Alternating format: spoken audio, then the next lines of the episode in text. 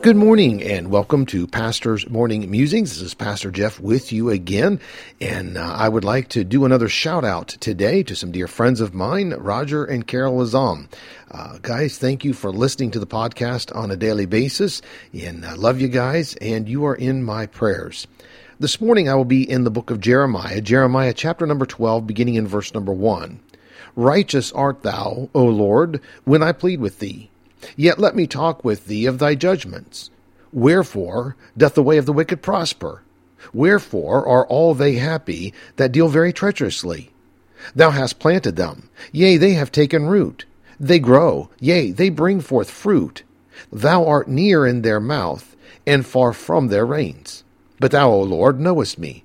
Thou hast seen me, and tried mine heart toward thee.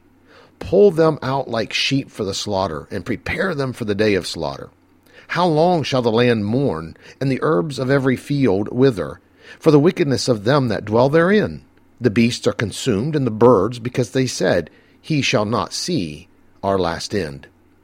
Very interesting statements of Jeremiah in verse number one. He uses the open face sandwich method of coming to God with his complaint.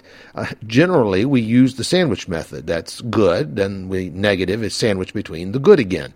But Jeremiah says, Righteous art thou, O Lord, when I plead with thee. So there is the good, but now he uses the word yet. Yet let me talk with thee of thy judgment. So he's about to point out a problem with God as he sees it. And he says, Wherefore doth the way of the wicked prosper? Wherefore are all they happy that deal very treacherously?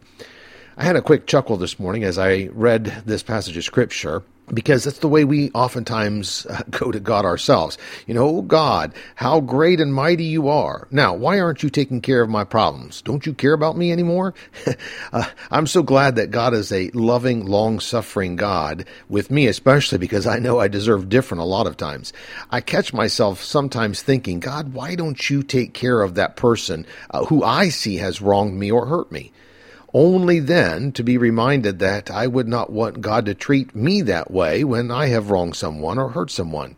I want God to be long suffering with me, so I should want Him to be long suffering with others as well. Again, this morning, I, I praise God for His being long suffering with all of us. Jeremiah pours out his complaint to God in verses 1 through 4 concerning what he sees as his enemy and the enemy or, or those who are oppressing his people. But then notice in verse 5 God's response to him If thou hast run with footmen, and they have wearied thee, then how canst thou contend with horses? And if in the land of peace wherein thou trustest they wearied thee, then how wilt thou do in the swelling of Jordan?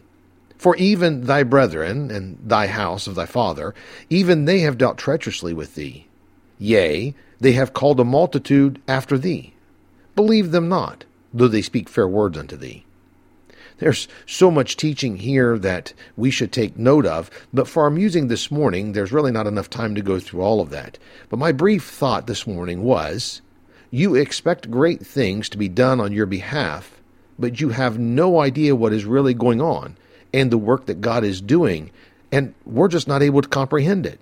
If I have been wearied in trying to run with footmen, how in the world do I expect to be able to run with the horses? If I have had a hard time keeping my own life straight, how do I think I could ever do God's work for Him? Or even tell Him how He needs to do His work?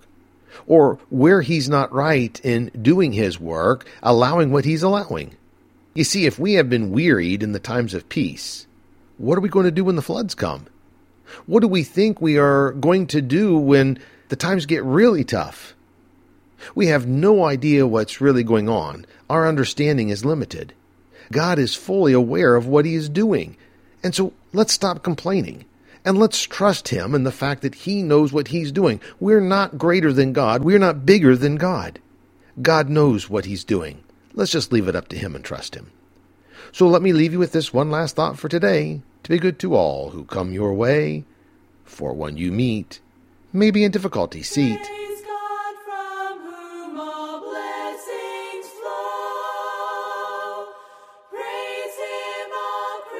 treasures here.